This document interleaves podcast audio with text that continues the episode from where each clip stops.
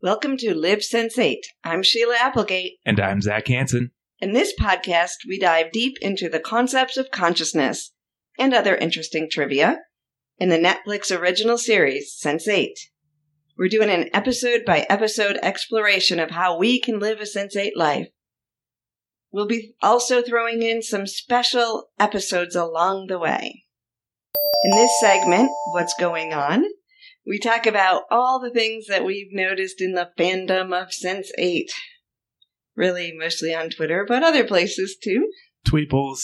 And anything that you guys want to submit, if you know something going on to do with sense eight, just shout out to us. And that's we'll very interesting. It. Interesting stuff. Yeah, interesting stuff. That would be preferred. All right, so starting with one of the things we're putting on or orchestrating, and that is the meditation, the Global sense eight meditation coming up on March twentieth. And the idea is no matter where you are in the world, that you can put positive intentions, that the world gets a giant sense eight hug, and that the stars align for another season. If that's putting love into Netflix, to the Unpronounceable Production Company, or the actors, the universe, the people ready to receive. If you want to join me, I will be doing a guided meditation, live guided meditation at eight a.m. on that day, eight a.m. Eastern. And you can sign up for that so that we can notify you when we begin and have you join in. And we're going to do that by having you sign up at live sense eight dot com. Slash global meditation. All right. We also want to say thank you to GoPie for supporting us on Patreon. And as you probably know, coming up on March second and third is the Paris sense eight con. So you can, I'm sorry, March third and fourth is the is the Paris sense eight con. And you can get tickets um, on Twitter. You can reach them at Z A R A T A events, or look for the details at sense eight con on Twitter. So I know Brian Smith or Will is going to be there. Jamie Clayton is going to be there. Both of the Maxes, otherwise known as Wolfgang, Wolfgang and Felix, will be there. So sounds like an amazing time. And there are people looking to connect for meetups. So um, look for that on Twitter. And there's now another campaign. We're still working at helping Netflix know they want to do another season. So here is the address of the C E O, Reed Hastings, and you can write to him old school and ask for sense eight Season three on Netflix. That's going to require a pen or a pencil, a oh. piece of paper, an envelope, a stamp properly addressed to him. If just in case you've never written a letter before, it is twenty eighteen. I was actually going to tape it up, print it out, and then put it oh, in an envelope okay. and get a stamp. Wouldn't it be cool if there were sense eight stamps? But I might put an Elvis stamp on there because that's what I got. So anyway, here's where you can mail it to him at one hundred Winchester, that's W I N C H E S T E R, Circle, Los Gatos, G A T O S, California, nine five oh three two, and send some love. Let's do this the sense eight way and um, have some kick-ass love going to them. Encourage them. Remember, more gets done with sugar. What is that? You can attract more flies with honey and I don't know how about that. Maybe it's before my time. Oh, it's ancient. It's ancient. Maybe with that Elvis sticker, though, you can send a singagram and you could have an Elvis impersonator come in there and sing, Ooh. Don't Be Cruel. Ooh. So get creative. Show them the creativity. Show them the love. I think that, I know we're going for numbers, but also it, the impact that it's had on you. Um, and... Yeah, I'm, let him know your personal stories because you've already written them down for Martin, so he can write the documentary, right? Exactly. So you might as well send them to him personally, right? Um, yeah, I was going to talk about how this seems to be one of the first television shows that have resulted in people coming together and meeting up. I know there's like Harry Potter cons and stuff, which is actually really new too. So moving off of movies. Okay. I think I'm going to take that back because I think that there's Doctor Who. I think that created the same sort of world community. Um, but that took like fifty years and this took two seasons. I think that we're moving into a new era and that Netflix is on the cutting edge. And if we remind them of that, they may want to be all that they can be. Okay, so there's something else really fun happening on Twitter in sense eight World, and that is that there are new cosplay Twitter accounts. So basically, we've got people who are running the character accounts, and a lot of them are by the name. So we've got at Riley Blue oh eight, at Daniela Valesque one. That's not the same. Kala. Man, I can't say all their last names. D A N D E K A R oh eight. Wilgorski oh eight. And then Capheus is at Van eight Dam. And then we have Naomi, or Nomi Marks at or oh eight. And Sun Bach oh eight. Lito Rodriguez, oh eight, and Wolfie Bogdano, oh eight. So to explain that a little bit, there's some people playing the characters of the show over Twitter. Right. And, so and they can... stay in character. So there's a little role play going on, and they're having some fun with it. Exactly. So those are the ones. And once you look into one of them, you can find the other. So my suggestion is follow them and interact, and it's a lot of fun. I reached out over Twitter to uh, try to get some background on this. And, and uh, let's see, Wolfgang and Riley and Sun all D M'd me and had a little conversation. And really, they stay in their character, but they were helpful in telling me. Um, I guess it came out a little bit to let me know the background to share with you, but they do not know who the other person is, who's playing who. Nobody but the person playing knows. Oh, there's even more, too. I forgot Whispers is on there now. Um, so there's a bunch of different people. Basically, and I saw the original tweet. Somebody said, hey, wouldn't it be cool if we had Twitter accounts for all the characters and they interacted and we played with it? And then within days, these characters started popping up. And so what happened is people just responded to that and opened up a profile and became that character and agreed. And they agreed not to tell each other who they were in real life or what their other Twitter account was so that people could stay in character and that we would be a part of it. So it's just starting up. And I think there's a lot of fun and creativity over there. Yeah, absolutely. Sounds like a good time. And we will have as much information as in as many Twitter accounts as possible on the posts on Patreon. So if you go check that out there, if you want to interact with them, you can find out who they are. And we will update that when we can. You can't find out who they are in real life, but you can find out how to reach the, the fictional, real fictional characters. Twitter accounts are. Right. So that's what we've got for today. Let's get on with the show. Actually, this is very surprise to say with much humiliation. Smart money is on the skinny bitch. All right. Episode three. Of sense eight, Smart Money is on the Skinny Bitch, is directed by Lana and Lily Wachowski, and created and written by the Skis Company of the Unpronounceable Productions. That is Lily, Lana Wachowski, and J. Michael Straczynski. Great. And in this episode, we got a lot going on. We have Will waking up from the crash, and he learns that Homeland has captured Jonas. Riley throws the drugs away and gives all the money to a piano player. In, she's crazy. Looked like the, the tube. And Sun is getting increasingly frustrated with the financial problems of her corporation and her inability to reach her father, who's the C E O. Will opens up the keys file of Sarah Petrell and recalls that when she disappeared at the age of ten, he had visions of her.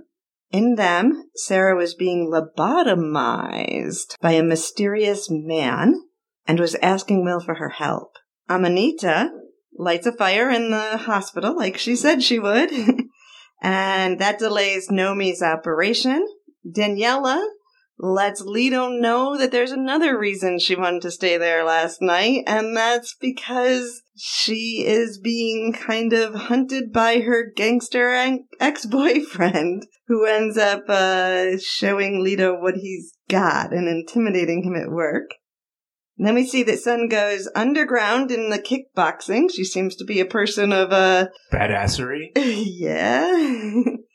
Capheus and Jella are um, looking to buy AIDS medicine for Capheus's mother, but they, just after getting the AIDS medicine, their bus gets attacked and robbed by a gang, gang called the Superpower Gang, which is a little ironic here because we've got the real superpowers embracing their power and these, these pretty... Uh, gangsta, poor, let me just beat up on the poor easy people, people.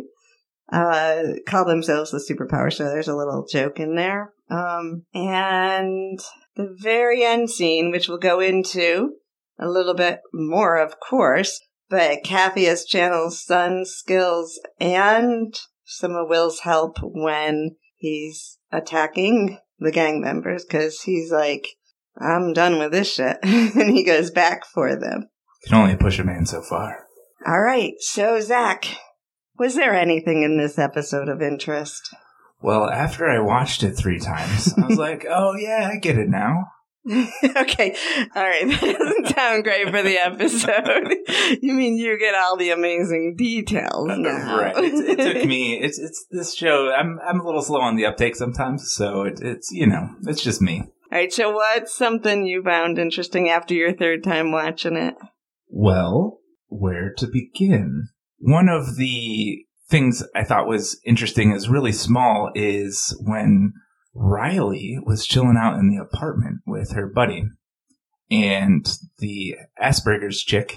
I mean, no, Australian, she's from Australia. Right? She, she's uh, made a kind of a little crack at Riley because maybe she saw some scars on her wrist. That's kind of what I thought she was talking about. You don't really tell, but you know from the very first episode, I believe it was the first episode, when you see Riley's wrist, there's some slashes on it. But that could just mean she's a cutter, too, because they didn't, to, to me, those didn't look super deep. So anyway, um, the thing that was interesting to me was I've never heard people coming out in the springtime and committing suicide because they get depressed. So right, I so, thought that was very curious. So Riley, yeah, they're talking about how cold and dark it gets um, in Iceland for the winter months. And and the Australia chick, Bambi, I think, says, uh, you know, she'd go mad. Do people go mad there? And I, I do think there's a little, I will, we'll have to remember, but I think that spring is when Riley had her issues there, um, which we find out later. But so, yeah, Riley says, well, actually, more people commit suicide in the spring. And I got that.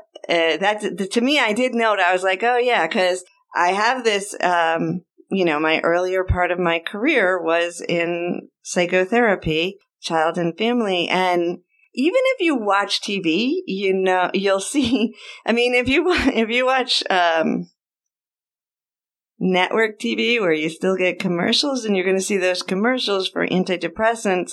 And when they start talking about the side effects, suicide is a side effect. And you're like, okay, well, why would I take a drug that suicide is a side effect? How is that an antidepressant?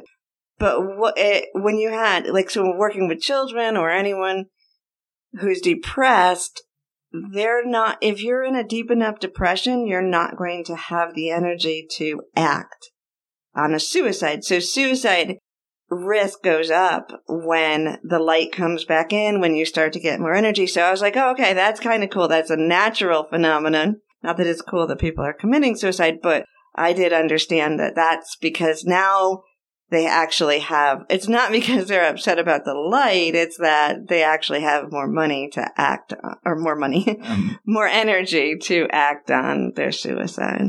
To me, it was, was interesting is Riley was talking about how you can, the stillness of winter. Yeah. And how it's it's kind of meditative. And so when spring comes around, there's a lot of activity, and it's really um, naturally, I would suppose, it's a lot harder to get back to that silence. So that's what I heard out of her words. Yeah. And, you know, I love those words because we're here in upstate New York, and I happen to be a fan of the Four Seasons and the celebration of each one.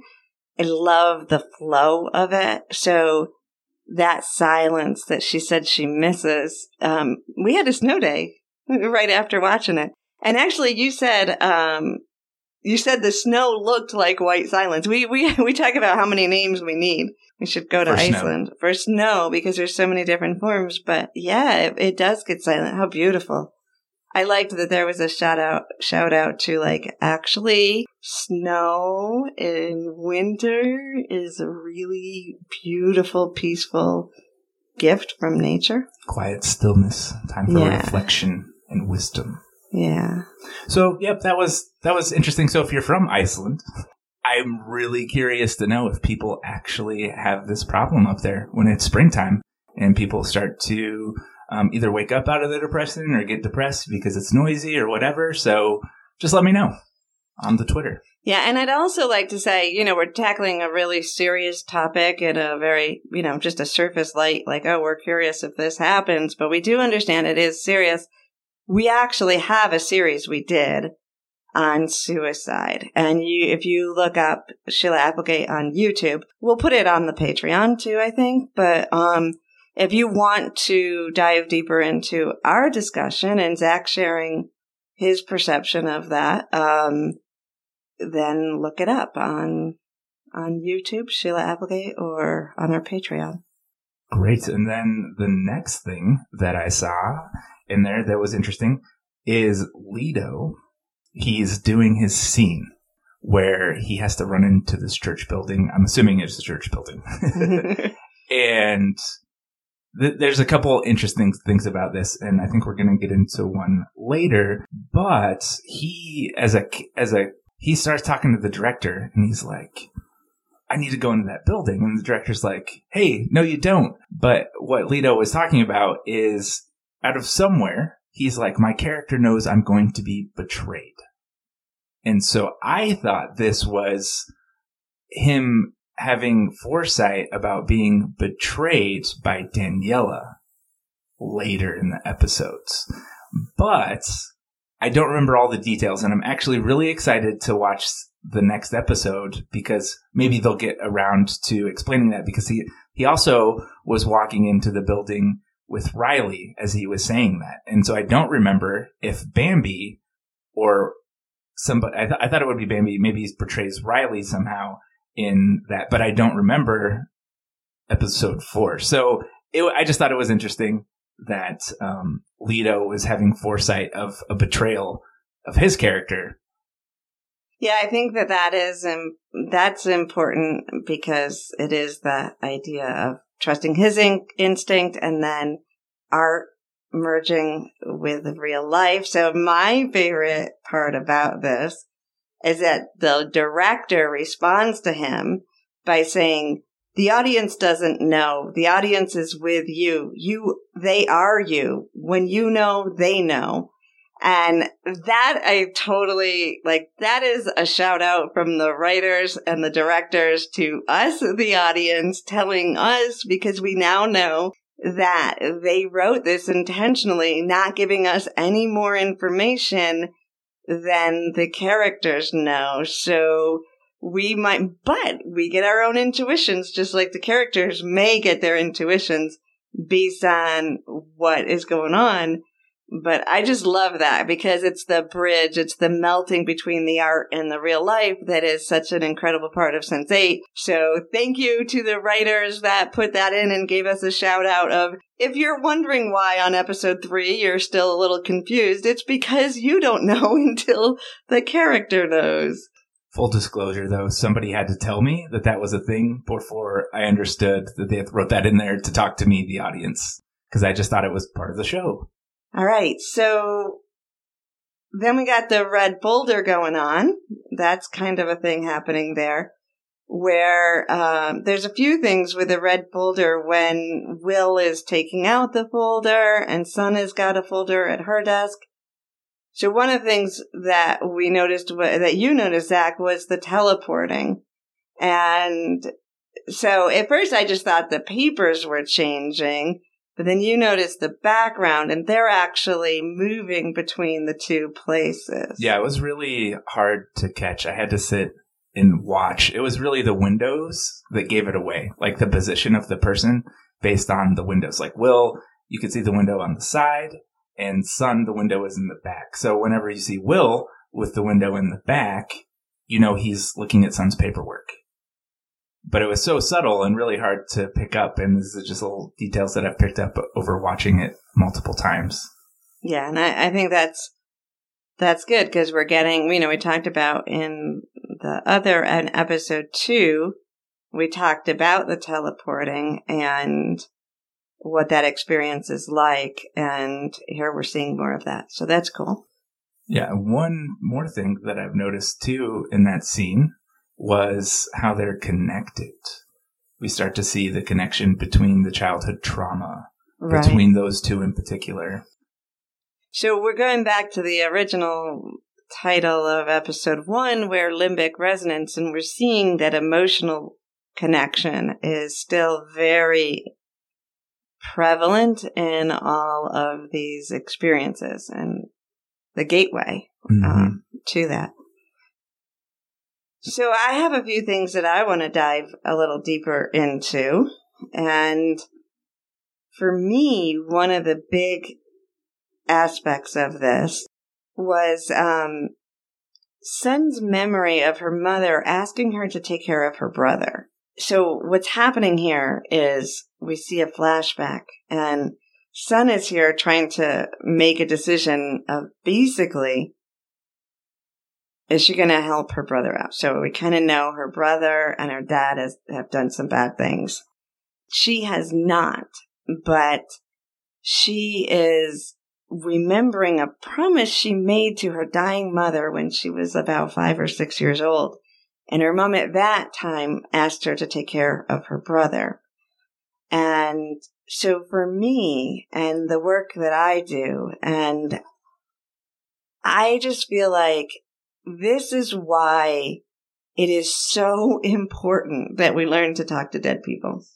It's a good skill to have. And I know that might sound funny to some people, but I believe that it's our natural state of being. I don't believe communication ends at death. I've been doing readings for twenty years. I have been communicating with spirit way beyond that.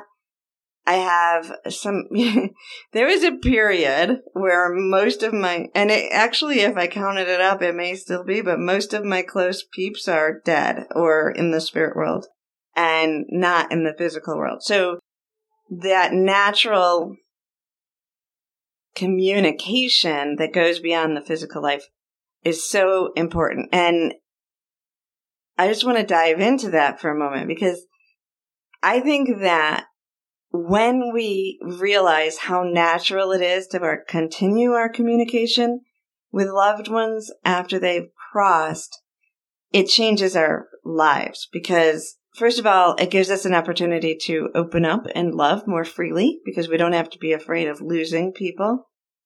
But also in situations like this, I can't tell you how many people have come to me for readings and they're holding on to something that either someone's dying wishes that they made a promise to someone who died, or that they're perceiving that the person who they remember and what that person would have wanted is what the soul continues to want from them. And that's not the case.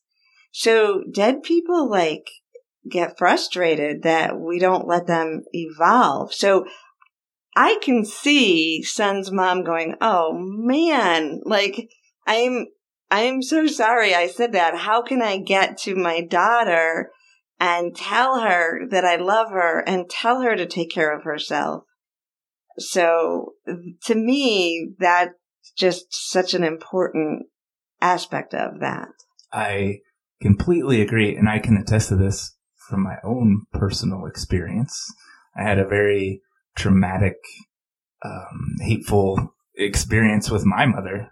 And after I was done working with you, Sheila, and learning the things that you could teach, I was able to mend that relationship with my mother, who's been passed on for several years now.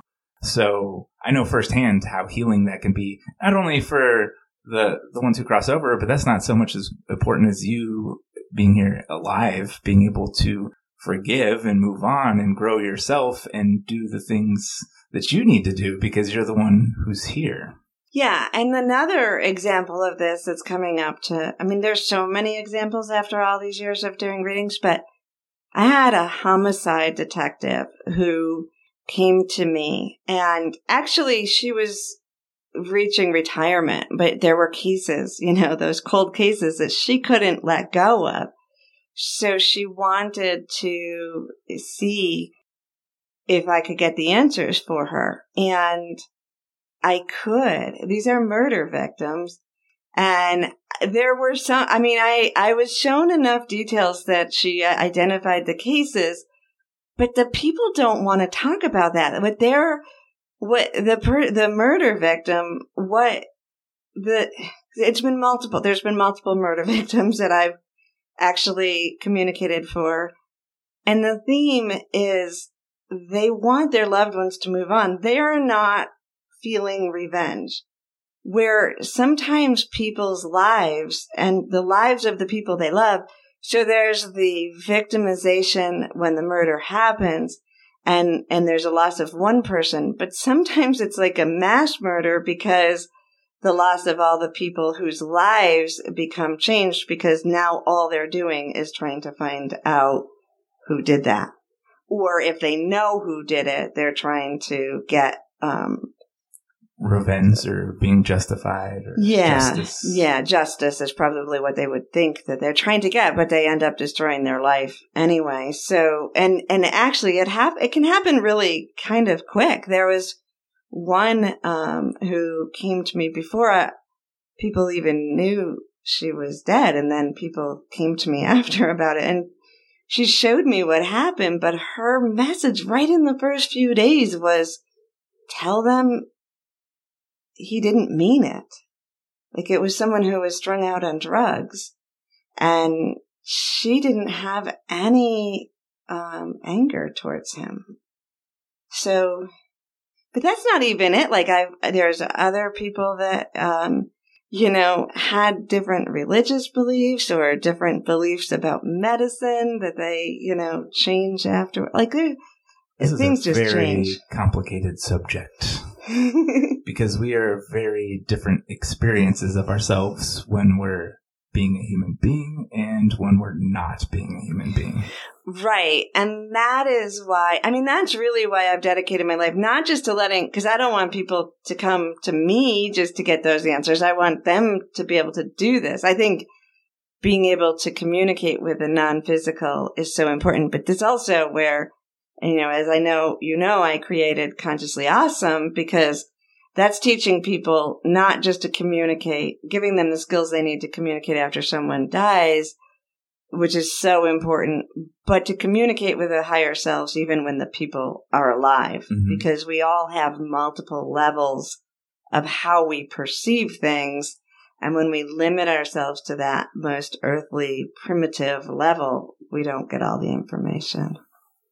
So. Yeah, even on on my mother's deathbed, I went to go see her um, as she was in her last moments of hospice. She was dying from bone cancer. Her lung cancer had turned into bone cancer. Uh, she was about ninety pounds. I've never seen, it was just a horrible condition to see any human being in, but she was my mom. And so when I was in there with her and she couldn't take care of herself, she was in so much pain, all this kind of stuff. But all this, I hadn't talked to her in years, and she was asking me about my life. And on her deathbed, she's like, I didn't mean this for you. She even said that in the physical to mm-hmm. me, right? And it wasn't until after she passed on that I could personally move forward and let go of those things. But she came to me and showed me who she is now and what she's up to and how beautiful of a soul she is and, and all of these things. So it was a very healing um, experience because there was so much resistance within me for so long, not wanting to hear what she had to say to me until I was ready. And now there's this, I'm, I'm okay with it. It's a very Um, neutral experience instead of one uh, clouded with emotions and judgments and things like that. So I can listen now. And so when she comes and she has something to say to me, I can listen and it's good. And we just move on. Yeah. And, and I, I love that aspect. I mean, I think that that I started out as a therapist, and actually when I was in college, they showed a film of people that were having therapy with families with some, with a dead member. And I had no idea what I could do back then. I was like, that's really cool. But that is, so I kind of brought that into my readings over the years. And, um, you know, it's not about predicting the future, but how do we resolve these? How do we have a vessel to do that? So I just picked up on how, and it, it shows up in other ways too, but how important it is, um, not to hold on to the past. It's like, if you go off to college and you change and, or you have this huge experience that's life altering. So let's use college because that's like a point that a lot of people have. And then you go back home on that first summer vacation and people are treating you, fall back into treating you like you were a kid. And you're like, but I've been a grown up for a long time. So that feeling, if we hear it, it shows up in movies of people reverting back to their childhood and being treated like a childhood. We're constantly changing all the time. You know, if I treated my kids the way I remember them when they were three and now they're young adults, that would make no sense. And it just sort of happens after you, they move on, too. And I always tell my, I, I actually, I mean, I'm kind of bold with this, too. But, you know, um, a while back, my mom was talking about what she wanted for her funeral. And I'm like, yeah, but you're going to be dead. You don't care. We get to do what's going to make us feel good. And I do say that to my kids, too. Um, I mean, my daughter is going to, you know, give me a Viking send off and light me on fire in my favorite lake is the plan now. um, but, you know, it's not for me when I go. It's for the people that pass on. And I, I just think it's so important. But there's so many different ways to communicate. And we also have the dream sequence where um, the little girl who may have been dead, may, you know, she was reaching out, Sarah, was reaching out to Will in dreams. Um, looking for help, but we don't really know what she wanted help with either because we only got that little bit. And I find while people like dreams and they're helpful in, in some ways, I find that they're very limiting. Um, and I thought it was interesting because this week I had an incident with a dream that's been going on. And, and I, I feel like it was kind of given to me so I could talk to you guys about this and show the the contrast for me. So we've talked about that the person that I consider my twin flame, which would be, you know, in these terms, like that closest one in the cluster, like Riley and Will, um, So he died twelve years ago. We were already in this telepathic communication before he died. He actually knew uh, that it was coming, even though it was, uh, he was actually hit by a drunk driver. So our, our relationship continued on right from the beginning and has grown and transformed and people, he's, he talks to a lot of people, like, yes. uh, way more than I know. I've actually, because he has a name he goes by in spirit, um, Two Feathers, and I've actually heard people that I know who did know. Okay, so one of the, I've heard it multiple times, but I've heard people that, that never even knew me that heard of him and knew him as Two Feathers, or he was working with. So he's a pretty cool spirit guide. So that's evolved so much. But when we go back to the dreams, you would think with that I'd be able to jump into dreams with him and we would just have so much fun. That's not how my dreams with him go. And I think this is really important because a lot of people do come to me, well, I had a dream of my mom, or I had a dream of my dad. What do you think it means? And the process in dreams is way slower. So when we see Will with Sarah, both as an adult, and then she's still a child, he's the adult, or when they were both kids, and that carrying that continuous dream with him, the time frame in that is so different. So this week, after twelve years of my twin flame um, having crossed over, growing our relationship, hangs out with us all the time. And I'm, I can't dream with him. So every time I have a dream with him, it'll last for a little while.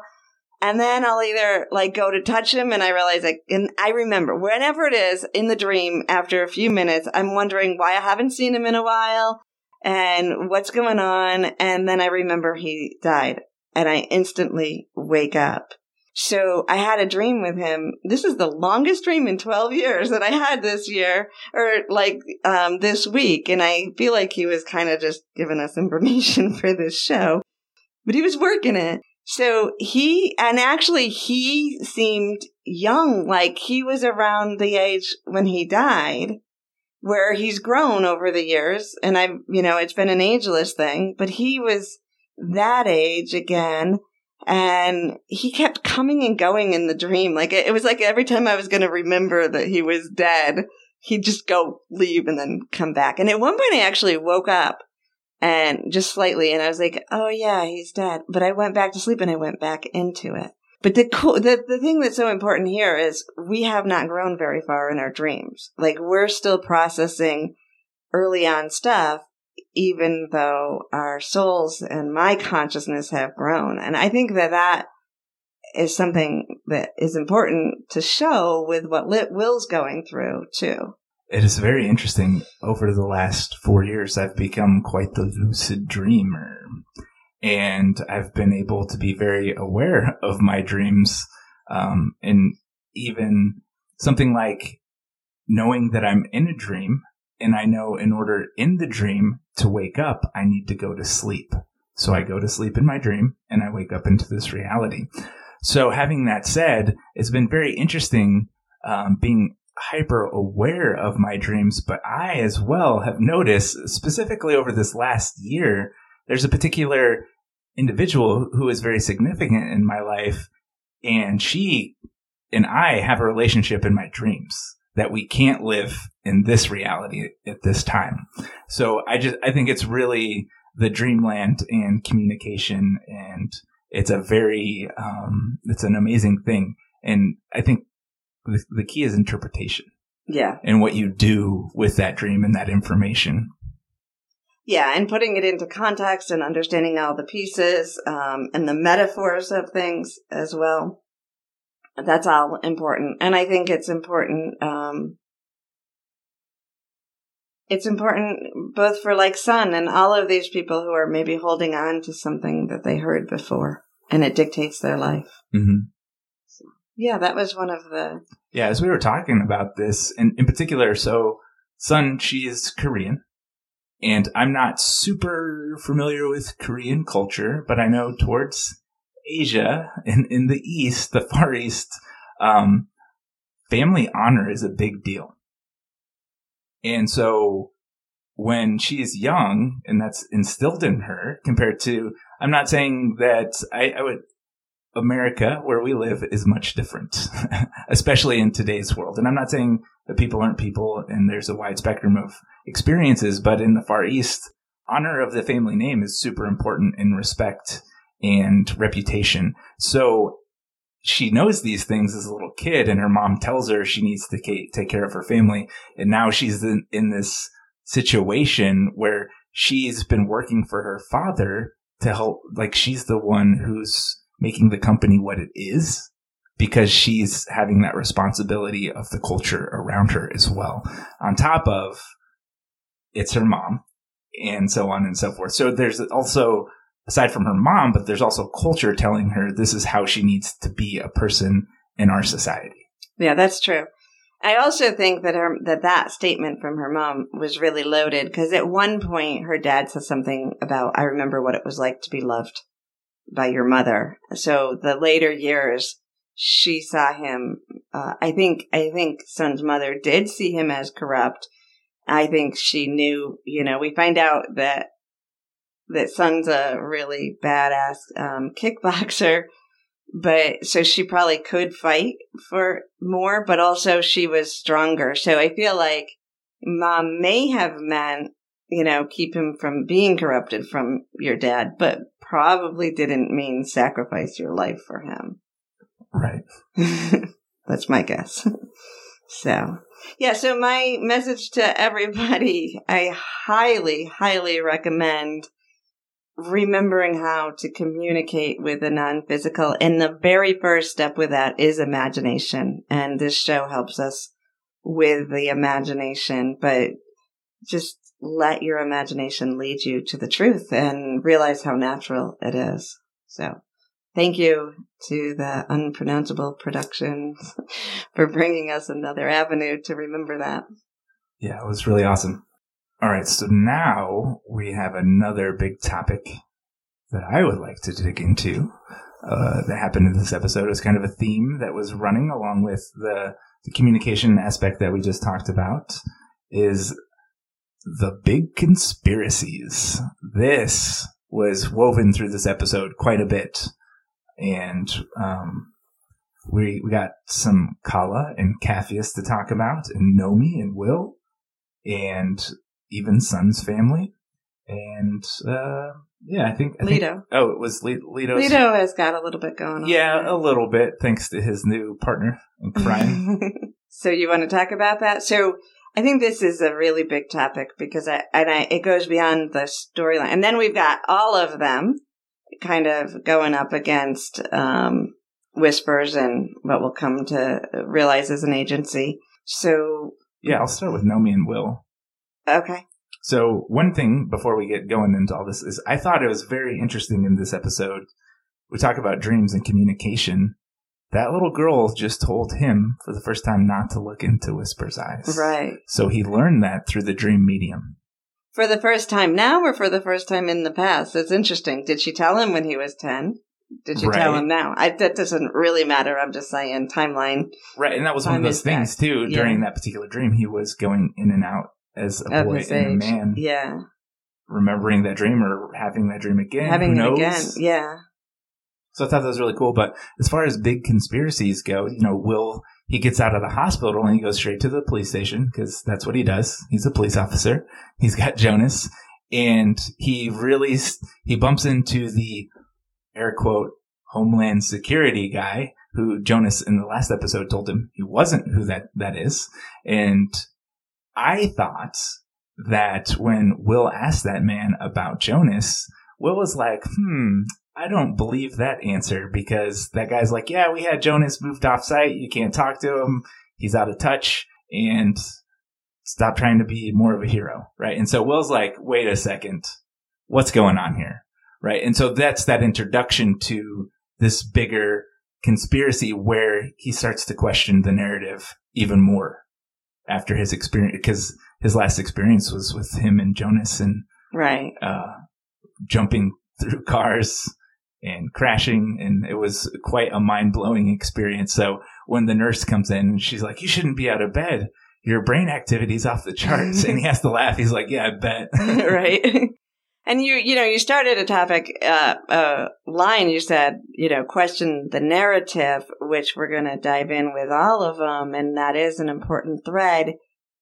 I'm going to go back to Jonas and the message he gave each of them is to trust themselves. And as we go deeper into these storylines and we see the layers of conspiracy and, and who can be trusted, and we start to look at that, bringing that back into, you know, two thousand eighteen in the U S and probably most of the world, but um, conspiracy theories and um, the narratives have been, are getting really, really twisted. So I always didn't have a huge, I always assumed there was corruption in the government, corruption in the F B I, all of these things. You know, I never... Not the individuals necessarily, but the, the storyline, that narrative. But at the same time, I I had a trust in myself to know what felt true.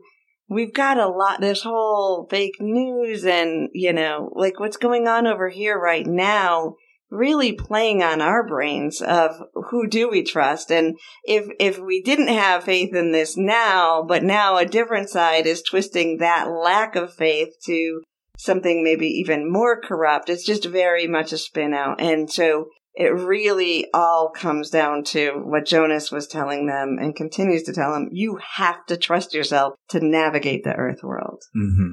So. Oh, I, I, I totally agree. And or your intuition, your knowing, like that has to be the narrative, what's inside of you that resonates. So, I mean, and, and we're seeing this in all different levels as we go on. Yeah, I, I think that's part of human evolution right now is... we don't know what reality is anymore.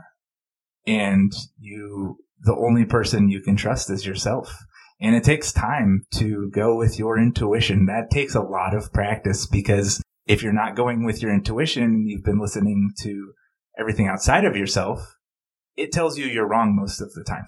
Right. So at a young age, we're taught not to do those things unless you have been and you're very fortunate. But I feel like most people, uh, and I'll just speak from my own experience, it's taken a very long time to go, oh, I need to do me first because this is right for me. Um, but it takes practice, I think. Oh, absolutely. And I think it's super important. The reason we're seeing this is because humans need to evolve to that point. So all of this madness that we're seeing and misinformation is actually reinforcing our evolution as a, a conscious being. Mm-hmm. So with that having been said, um, there are all the different layers that, so that's Nomi and Will. Well, that was Will. I got oh, Nomi real you got quick. Nomi. Okay, go ahead. So yeah, Nomi is just chilling out in the hospital some more, you know, as she does. She's all locked up there and she's got the nurse with her three thugs that uh, dose her up and tie her down to the bed. And one thing I noticed in this particular episode is like, oh, because uh, we're going to talk about Capheus here a little bit too, but she... After we see Jonas, we don't really see her communicate with any of the Sense eight an- anymore. And she's really in desperate need. And she's she is like, she yeah. she's tied down. Um, and props to Jamie for this scene. Like, it's got to be really hard to do this scene because this person's losing her mind and she's trapped. And um, she she does want somebody to help her, but you notice none of the, she's not popping in and out of reality. So I was like, oh. Maybe it's because the butcher, the doctor, has her on blockers, so she can't be receptive. And that's why they're forcing that medicine to her. But that's just speculation on my part. No, well, I think it's a good, I mean, I think. Right, because we don't know as the I, audience because. Right, but I think that's a pretty good conclusion. Right. Pretty, yeah. So that's her. She's just stuck in the hospital. And then Neats to the rescue. Yeah. Neats comes and burns the the hospital down. Burns it down. I thought it was also funny. Um, th- so the hospital's on fire, and the doctor's like, go lock her up in her room. Right. She can't be outside. What a dick. So, and then, all right, so a big one of the conspiracy that's starting, the intersection of conspiracy that's starting to show And we don't get a ton of information, so this is drawing a little bit on information that's ahead, but it's it's fine for you to know that if you're not ahead.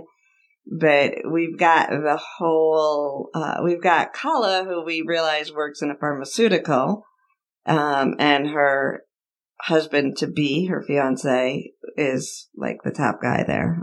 Yeah, he's one of them. Yeah. And then Capheus is looking for drugs on the street for his mom, for her AIDS. And so between the two of these scenes, the boardroom with Kala and Capheus and Jala going, uh, or Jella, Jella, Jella going to, um, to get the drugs for the AIDS off the, uh, by a guy on a platform with a refrigerator and a chair. Uh, so the conversation starts to tell us a connection between the pharmaceuticals. So there's um, counterfeit drugs that actually cause harm to the people with AIDS that are out there, um, that are being sold to people who don't have access to the other drugs. And then we've got the actual drugs that work for AIDS. So we've got this explo- exploitation of AIDS, which, um, you know, we know that AIDS is not hitting the first world countries as much um, right now, but they're exploiting some of the other countries that are, ha- you know, that are still in mm-hmm. need of that. Um, Do you have anything to say with that? I've got some interesting parts with that that I was thinking. Yeah, go for it. So we've got Capheus and uh, Jella going and talking to the guy, and he tells us about the counterfeit, but he also is pretty, like, by the book, like, uh, you know, those are the drugs that are... you know, cause harm, gives them the information they need, but also, like, you can't, you know, he says that you'd be better off letting your mom die. So he's doing, it's still that business mentality, and he, he probably has to, to be, like, he, if he didn't, I guess he wouldn't have a business there, because there's so much need and so much pain and so much poverty. You have to learn to be a little hard-shelled, probably. But when Capheus, you know, expresses emotion, then that's when uh, Mister Fuck Off uh, says that he would, uh, that, you know, basically he starts to try to exploit him, but Jella keeps that line um, back of, this isn't um, emotional. So you've got the people and the players and, and real people, and then we've got the boardroom. And Kala walks in, and we don't even really realize, like, if you don't pay attention, there's an in-service going on um, from someone that's come in to tell the, obviously, it's a boardroom, so they've got to be enough of the top people in that company or an important team, and they're being instructed on the whole thing that um, Capheus just heard about these counterfeit drugs that are being produced and how dangerous it is. And it is a spoiler, but later we realize that that that company is involved in it. I mean, it's not too much of a spoiler, because if you pay attention, you can realize there's a connection with everything here. But if you look at that, Kala is in there. She doesn't know what's going on. She's trying to do good. And ninety percent of the people in that room probably are in there for the good purpose, like in there for good reasons. They're good people thinking that they're doing good things. And that actually puts a knot in my stomach a little bit, because I know my son is um, going into biochemistry, and he's amazing. And I don't know if he's going to get exploited. Like right now, he's with an amazing company that I trust completely. But it, they can't even, like, once they make something, they make, you know, they discover something, it gets sold, and they don't have control of where that goes. So we have this whole thing about big pharma, you know, that we're battling big pharma in our country, at least. Um, but obviously it's a theme going on here in Dubai. And we forget that there's people in there. And I think that that is really important for us right now, is to remember that when we turn it into uh, conspiracy theory or uh, corporation, a government, um, and we look at it as an entity, we forget that there's individuals in there and that each individual is making their own decision. And they're most of the time, I really believe that eighty or ninety percent of human beings do make their choices with good intention. Sometimes the good intention is limited if, like, um, you're trying to save your mom. So you, you know, like if, if Capheus had gone, well, if Capheus did some things that he didn't, wouldn't normally do. Like rob somebody for that money that he gave to the drug dealer to save his mom. Something like right, that, right? Right, like, yeah. yeah. And so when we go back to the superpower gang, like, those guys all have real lives, right? They may be, we look at them and we're like, oh, what jerks, but maybe they've got kids at home that they're trying to take care of. And, and we get more of these stories uh, later to help us remember that they're people. But as us, as humans right now, I can see that, like, we need to remember that there's humans in the government. We need to remember there's humans, real life, good intentioned humans in um, big pharma, in, in big corporations. And when we do that, we humanize it again. And when we humanize it, we can work with it. We're part of the problem when we dehumanize, because that's how wars are run. We we have to see them as another, not like us. And we start battling. Even with us in the Sense eight fandom, you know, are we going to take the path of Netflix has some conspiracy, you know, some conspiracy theory about Netflix trying to um, shut down Sense eight? Or, or are we going to, like, say, hey, I bet you ninety percent or more of the people at Netflix did this because they love it. They want to bring good shows out. They're doing whatever they can to do this. Maybe there's a couple, you know, jerks that are just full of greed here and there. But I don't know. I just think it's so important for us to remember humans. Yeah, not to dehumanize things. Yeah. Because once we do, we turn it into they. Right? It's a lot easier. It's not one person in particular. It's not a group of people. It then becomes they. And I learned about Doctor They when we watched The X-Files this past week. Doctor They, yes. And Doctor They, man, he reminded me a lot of me and the things that I say about our current uh, society. It was it was entertaining. Yeah, but we got to catch ourselves whenever we put mm-hmm. a they. If we're if we're saying they say this, they do that, we're fighting a system. We forget the system is human. Run by humans. Yeah.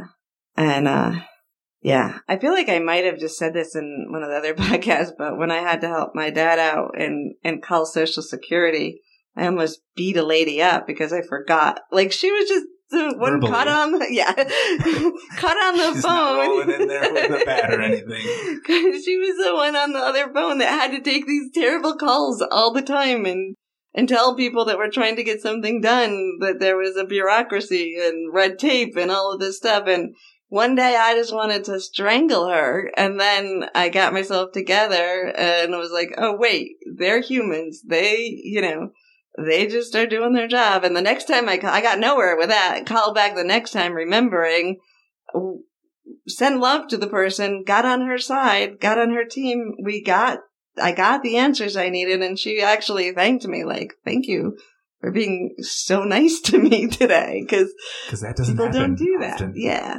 So so we got Kala. She's tied to the big pharma effect. And then we have Capheus, where we get to see the effects that that has on a country, right? So he's kind of on the opposite end of that spectrum, because they have a lot of poverty there. So that's pretty cool. And then Nomi with, I'm just doing a little recap. We got Nomi. She doesn't even know she knows, but she doesn't know she's in the, the conspiracy that all of them are going to have to deal with. Mm-hmm. Right. She's got some doctor telling her something, like she hasn't seen her family. Nobody's talked to her. And we don't know. It seems like days, but it could be like a day or two. Right. We don't know in the show because yeah. it's just scene by scene. We got Will, who's opened to the police department. Or the government is now being shady with his jurisdiction. And then we have Sun's family, and she's in this big family conspiracy with the business, and she knows her brother's doing some shady shit, and she's the one who's paying for it. Right. right. And that's why. Or she, deciding. Yeah. Right. She's making that decision whether she wants to, to blow it wide open or take the fall or what. She knows she's getting set up, I'm pretty sure. Yeah. Yeah. And she doesn't say that outright because she internalizes her emotions. Right. Right. Um, and I think that has a lot Until to do she gets with, to the kickbacks. Right. Right. Yeah. And I love that part about when she goes back and her sensei is talking about how he knows she's always going to come back.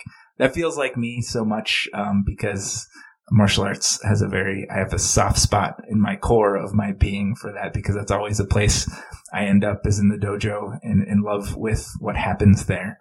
Um, so anyway, that's a little soft spot for there. So we have all these big, giant conspiracies. We have another on. one in there, just a little. Oh, okay, Lito. Yeah. It does. It's not a big, he's not mm. a big story. And, and that's another thing they're doing um, from a storytelling perspective now. They're honing in and following maybe like the Game of Thrones idea where we focus on a couple relationship and storylines at a time and then we come back to them at another episode instead of dividing all four. So we we don't see a lot with Lito, but we find out that uh Daniela's ex-boyfriend is not so cool, and um he basically tells Lito that he knows how to um cut his throat yeah. easily, and he would have to pay for that eventually. But then also they ask her what her family does. So, and she just says, um, import expert. things, people things want. Yeah, things people want. And so basically we're talking the Mexican drug cartel. They don't say that, but we're seeing a person when we don't know whether to trust her at this point or not, what levels to trust. Um, and that is partly with the scene that you talked about where Lito's like, I think he's, you know, I think my character feels something's about, he's about to be betrayed, you know? Um, but that was Lito feeling that in his own life, right? And not as yeah, possibly. Yeah, so. Absolutely. Um, but I mean, I guess also, you know, we hear the Mexican drug cartel like some big foreign scary entity that we should, uh, keep the Mexicans out, build a wall because of, you know, but again, that's another they that like just, she doesn't, she doesn't say the name, which is cool because we just allude, you know, I didn't even think the name till you said it, but, uh, they're humans. She's likable. She's just trying to be an actress, you know? So it's just another reminder that, uh, we're all doing the best we can. Yeah, and and all of these title, you know, these theys that we label are people inside of it. So I think that's really important. Me too. All right, so we come to the last scene, which is... Oh. Which is smart money is on the skinny bitch. I thought we might be able to get him to do oh. his little thing again. uh, yeah, so smart money's on the, th- the skinny bitch. We know that's important because we've learned that they pick a line out of the show that uh, directs us where they want our attention a little bit, and they name it. So, so this leads us up to the scene where Sun is in the the um the underground fighting ring. Yes. And it matches up with Will being at the firing range. And Capheus has just been robbed. Now of it was one thing before they reached in his pants and got those drugs for his mom that he just uh had you know, not only he just found out he got the real stuff that she needed, and then they took it, and he says, supposedly got the real stuff. I'm well, that's true. That. That's true. But um, he he's going to fight this time, which is something that I think is out of character. He sends Jella away and all the people off the bus, but one lady, and I, I love this lady.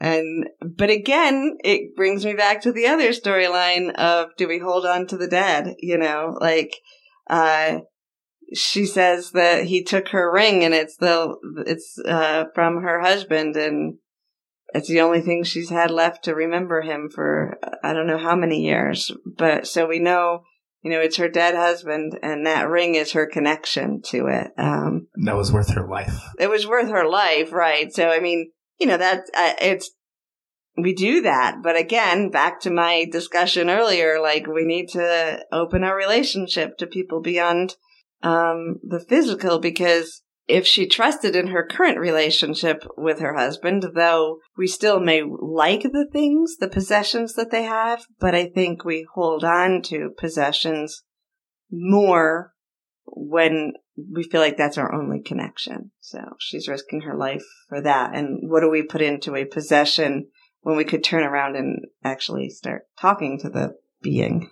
So, but anyway, that's not our point. So the point is, we have this scene, and Capheus uh, goes back to attack the gang, and he's really in... He starts out doing really well. I'm going to say that. Like, oh, cool. I yeah. mean, he's just kind of out. He gets outnumbered and out-muscled. Yeah. yeah. And that's a problem. That is a problem. um, so what I noticed in this is a turning point for, for the show um, and the storyline. And like I said, I think they send us little Easter eggs of where to pay attention to their message. The reason I see this as a turning point is because, well, Will, it, it's the synergy of where they are at the time that makes them be able to intersect too.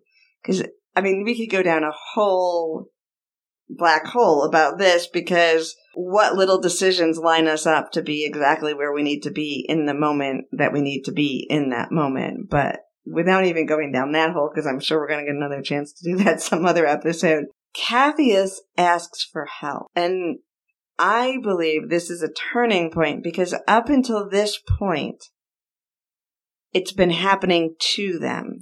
They're just, their emotions are the link, but their intentions aren't.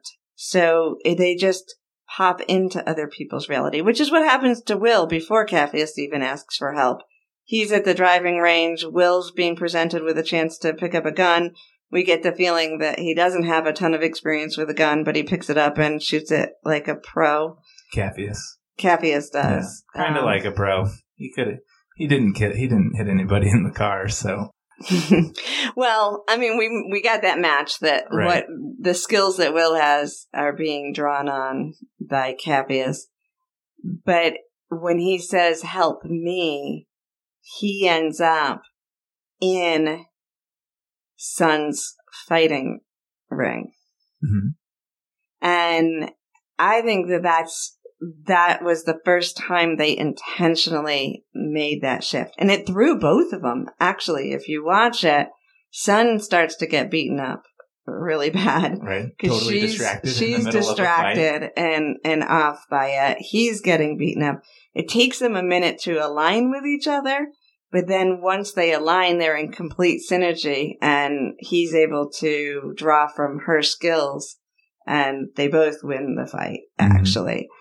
So I think that that, to me, is why it's such an important scene, because when we move from just allow, yes, it is what we need to allow. We do need to allow these things to happen. I think Jonas says something, it's not something you do, it's something you allow.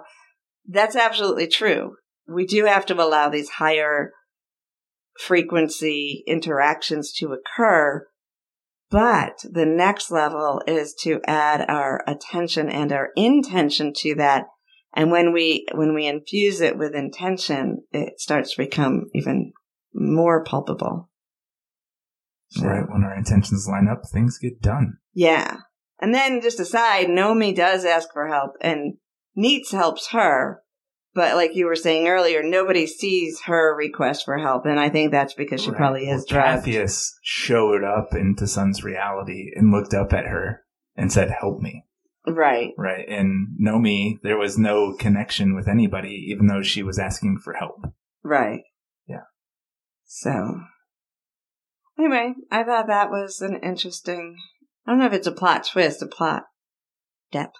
You know, we're going to a new level with this. It's yeah, a turning definitely, point. Definitely a turning point. And Sun wins the match. Sun wins the match. Capheus wins the fight. Yep. Will probably does well in the driving range or the the shooting range. Um, and I and Nomi gets help even temporarily, and uh, by her her non-sensate friend. Thank lover. God for saving that beautiful brain. Yes, Nietzsche would not let that beautiful brain be destroyed. No. So, anyway, I think that is a lot for this episode. Um, another amazing thing when we dive deep in, and another, you know, I've heard people say, oh, you know, I watched it, it's good, I get the points, I see why you like it, you know, and I'm like, yeah, I, I agree. I know you pick up on some of that, but I don't think you've done enough to know exactly how amazing this is. Right. I mean, you really have to have followed and understood the Wachowskis' movies. They're not just popcorn movies. Right. Right. And right. this is a big, this is a big deal because they are able to layer so much into this show. All right. And so that brings me to another point I wanted to make. I'm glad you said that, because the Wachowskis have done, they're known for sci-fi, and they even include this um, as like a sci-fi type of a mm-hmm. show.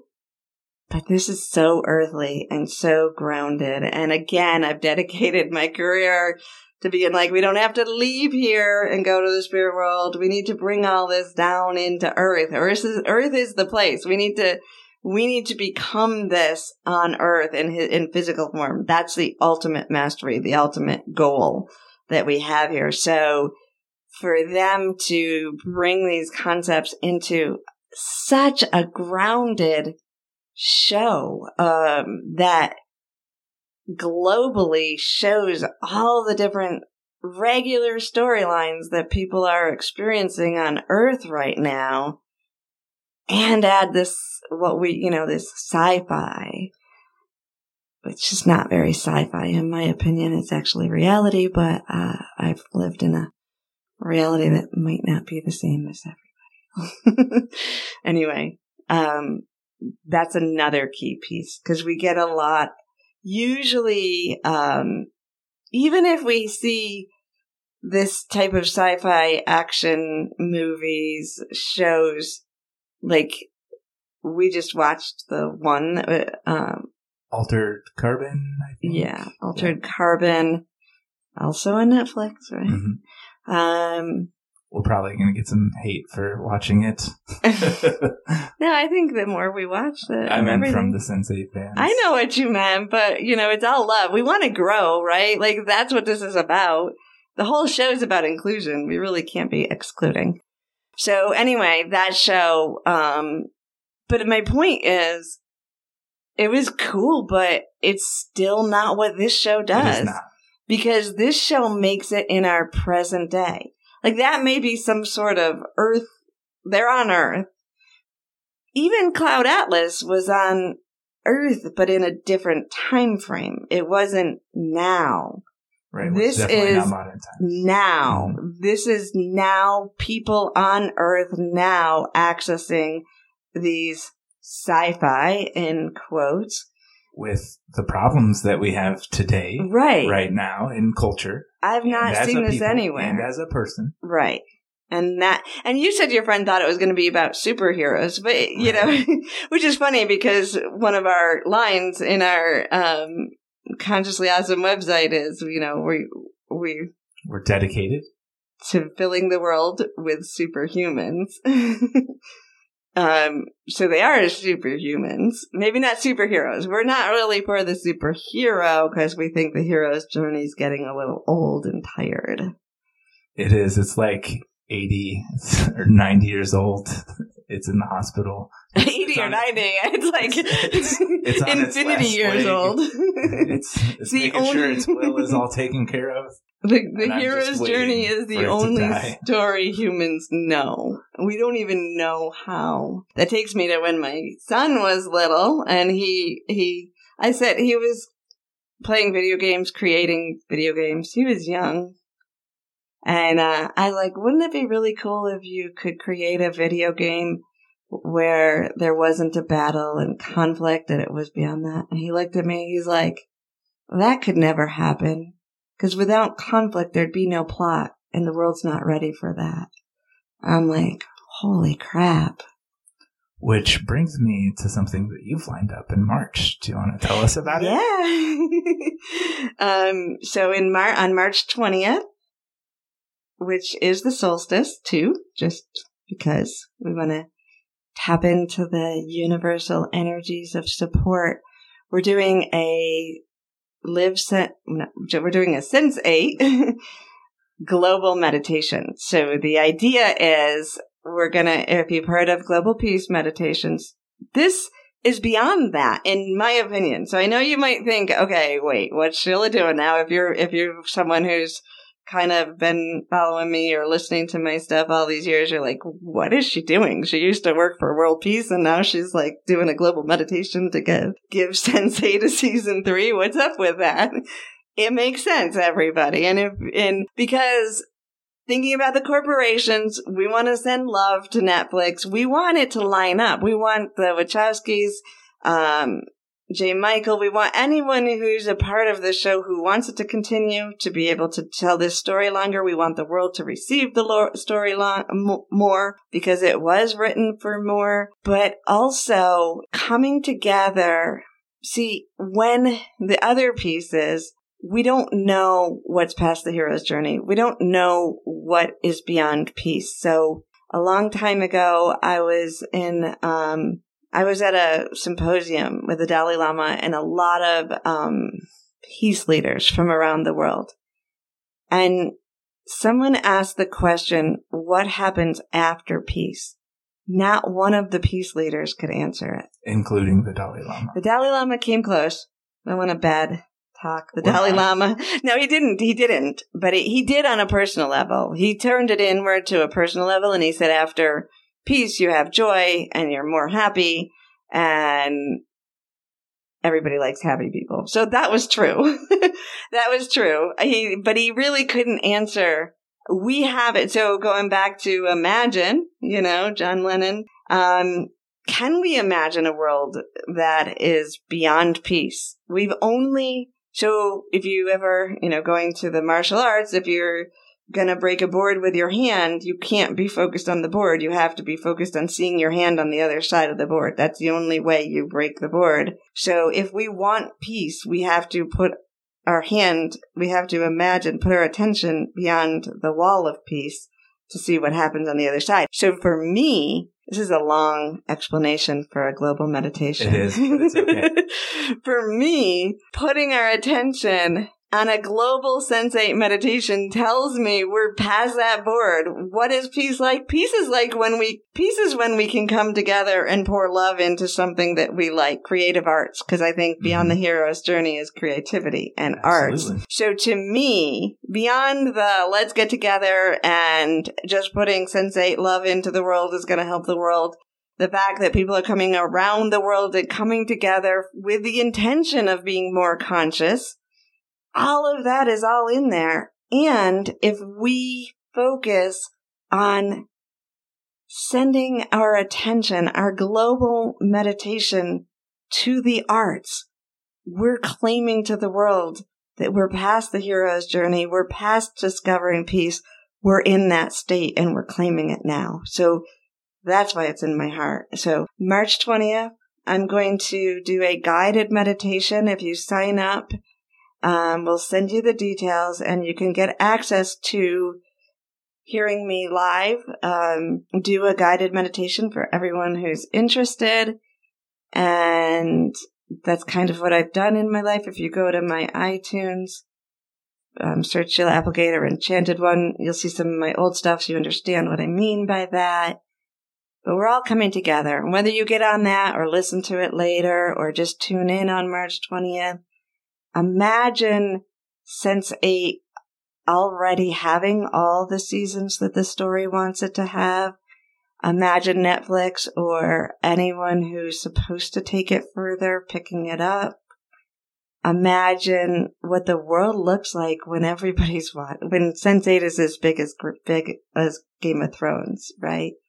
Like, that's the type of thing we're going to imagine. And then just take a moment to realize that if you participate in this meditation, you're voting with your attention span yeah. on what you want to create in this reality with other people.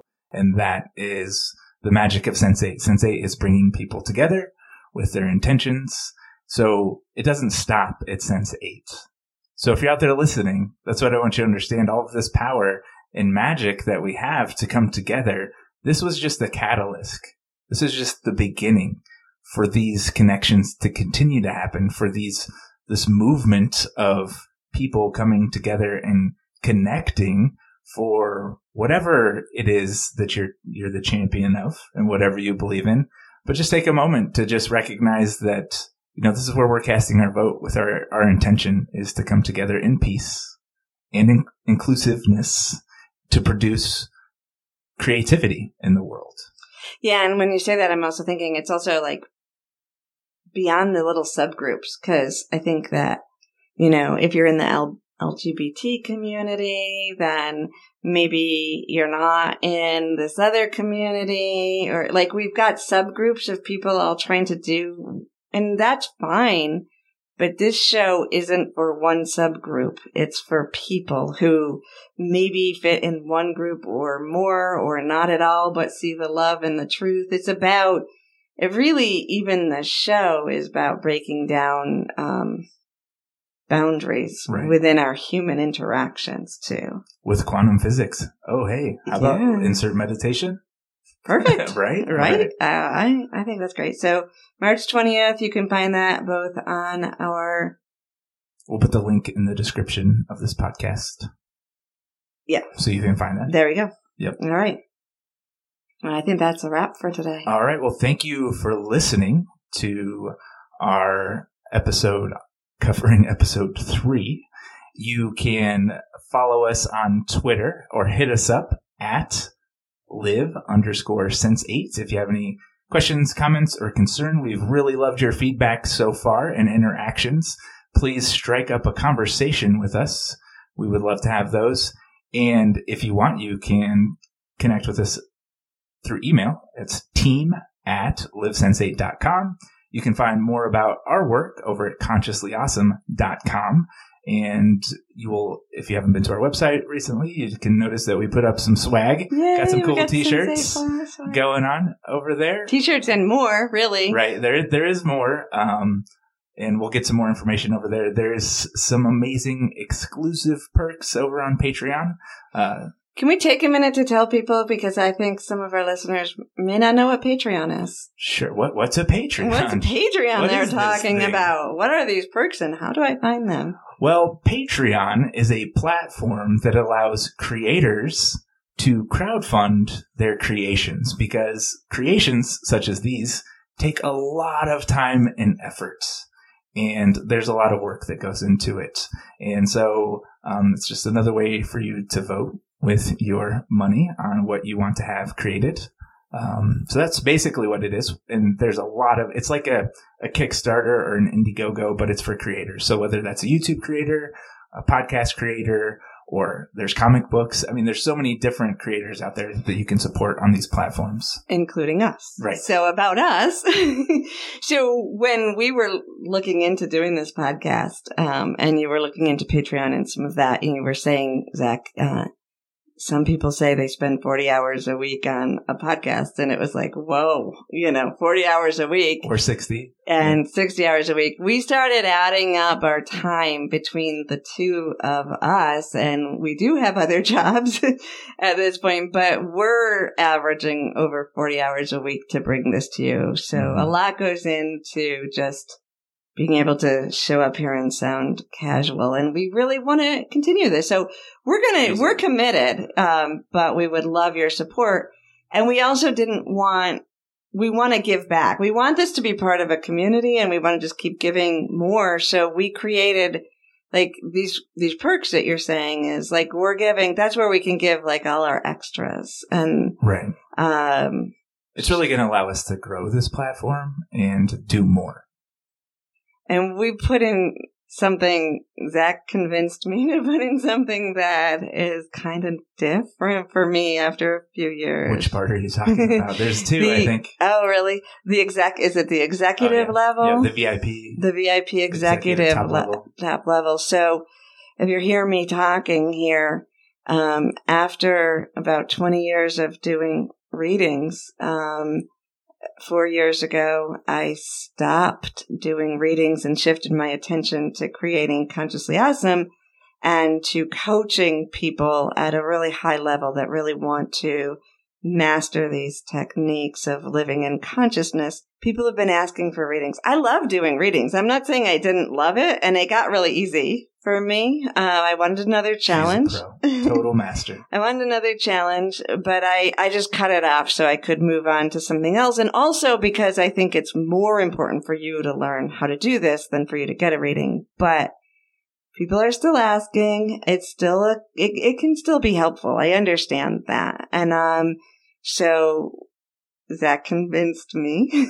I did. I strong-armed him into the podcast. He strong-armed me into this. But I'm excited. So there's eight possibilities a month if you take that level. So there's a possible eight people per month that can join at the V I P exclusive level. And get a reading from me. Mm-hmm. So every month that you're in that level, you would be able eligible. You right. would get a, a, yep. a phone, a forty-five minute phone reading for me. Mm-hmm. Which you can communicate with your higher self and, and your loved ones that's crossed over, ask questions, and um, or maybe get a little tutorial during that time on how to communicate yourself with them. Yeah. That's always been my goal, even doing readings, is um, that you leave kind of feeling more connected to who we can, who we talk to. Yeah. And we also, so that's just the, there's more things, and we'll let you read the website there, but that's the, that's one of the exciting membership perks. But something else we're doing too, uh, overall oh, for yeah. the community aspect is because, like Sheila said, we want to give back. We want to be a force for good. Um, we have two big goals up right now.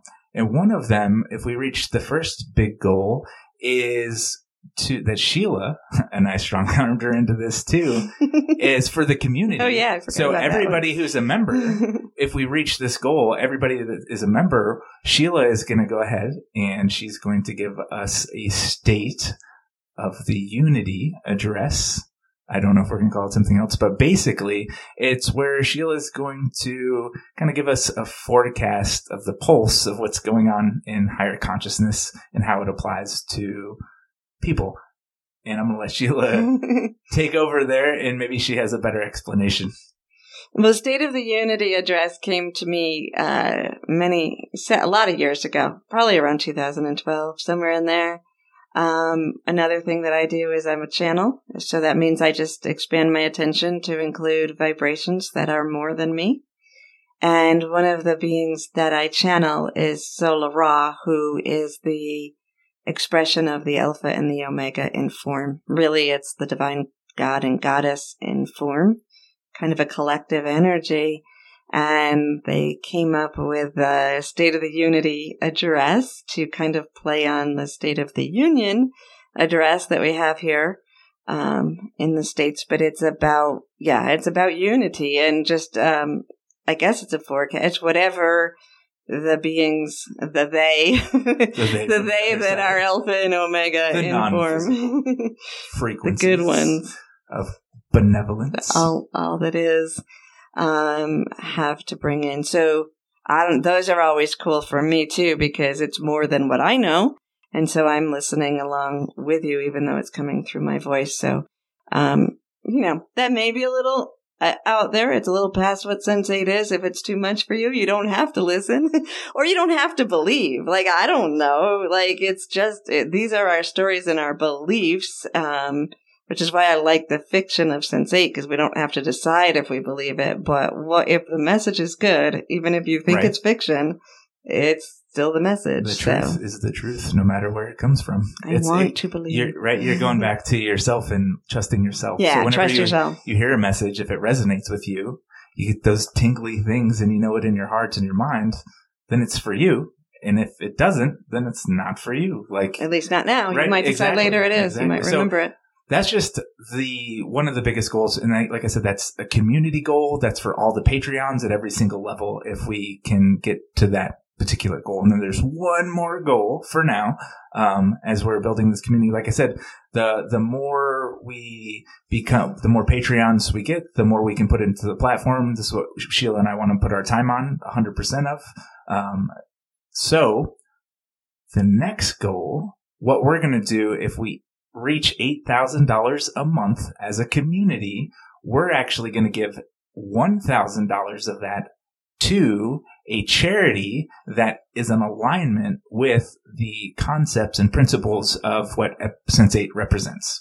So, for example, maybe that is suicide awareness for the L G B T community. I know there's a charity for that. So that's just one example. I know there's a lot more out there. There's different countries that we can be charitable to, um, with different situations. So that's what we would like to do as part of giving back to the community as well. Yeah. And so that's a donation each month. And the idea was to open it up to you guys and get suggestions and to let them represent sense eight. So whether they represent a country or a social s- group that um, is represented. Help. Yeah.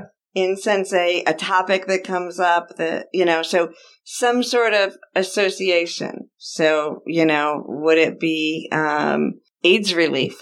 Would it be, um, I don't know. Yeah, I mean, we're definitely going to have to look into it, but that's our idea. We came up with more ideas There's, on the top of my head. I right. can't, but we're also looking to you guys to give us the ideas. Like, right. say, hey, like, this is what I took out of sense eight, and here's this organization that I think would be important. And there's no reason, like, we couldn't donate to just sense eight things. Like, right now, we're working on getting the, um, not me in particular, although I keep retweeting about him, but, you know, that we've got people who are helping out getting murals of sense eight in some of the big cities, San Francisco, and um, there's another country that... Was it Mexico? I don't remember, hmm. um, but I know the San Francisco one, but they're saying, you know, I read this morning, they're looking for money to make that happen. And again, that's creativity. Like, we don't want right. to just uh, put it into problems either. We want to put it into, how do we make this world sense eight? Mm-hmm. So awesome. That part, I'm really excited to just work with all of you and start being able to funnel money right. into right. good things. Right. Into right. making a positive impact on the world. All right. Thank you again for listening. Stay tuned. We'll catch you next time.